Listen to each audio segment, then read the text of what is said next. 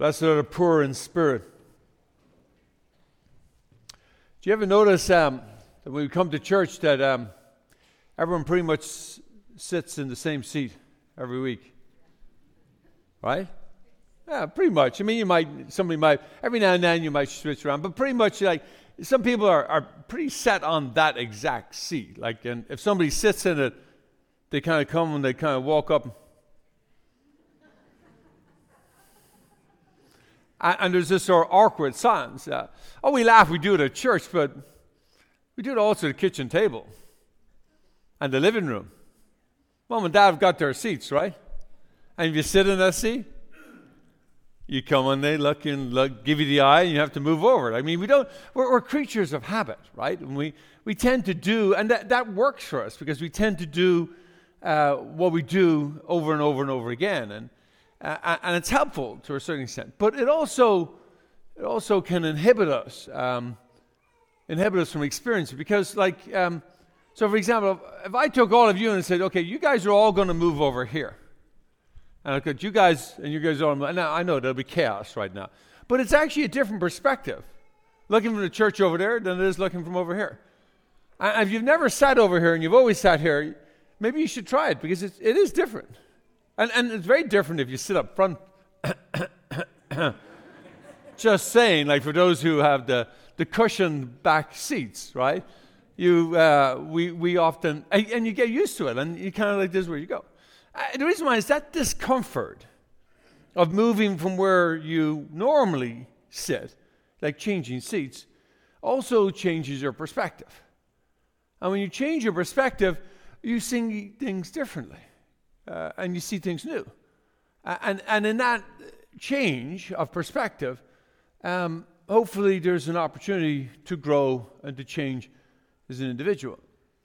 And today's gospel, um, Jesus is asking us to change seats. See, he's asking us to come out of our comfort of our regular lives and to, to change seats with the poor in spirit and to understand what it's like to be, to be poor. He's asked us to change seats and uh, to sit with those who mourn so that we can comfort them. Uh, sit with those who are meek and humble so we can see what it's like to be in that position.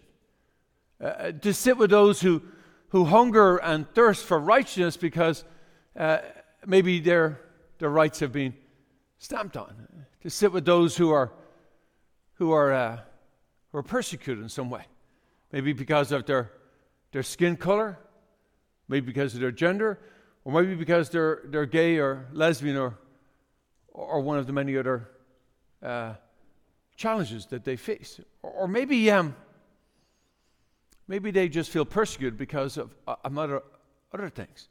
And when we sit with them and we experience life from their perspective, then uh, we are changed we get changed, not them.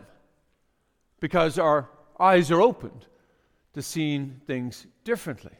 Um, see, when we change seats, uh, it's us that gets the change, not the person whose seat we sit beside or change into. Um, and that's the whole purpose of these Beatitudes, is to, to change us, is to change our attitude. That's why they're called the Beatitudes, to change our attitude, to change our way of being, to change our seat.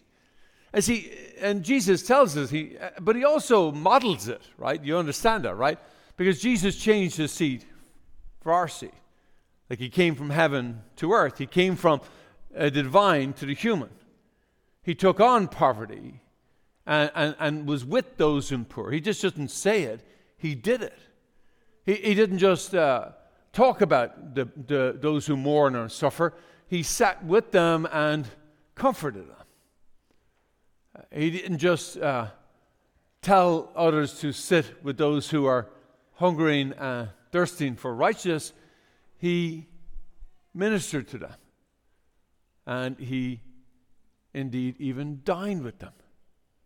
And that gave them, their suffering some dignity, some sense of consolation.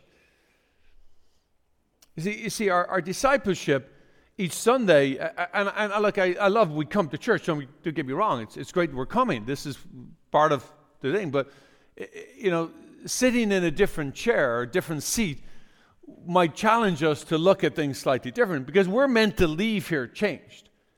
We're meant to go back a different way. We're not meant to receive and, and then go back and do what we've always done because we're going to get what we always got if we do what we've always done. We're meant to do something different. We're meant to change our mind, our heart. And that's what this liturgy every Sunday is always about, is to receive Christ, to become Christ, to become what we receive. And so we're, we're in a sense meant to change our seats, to come back a completely different, different way.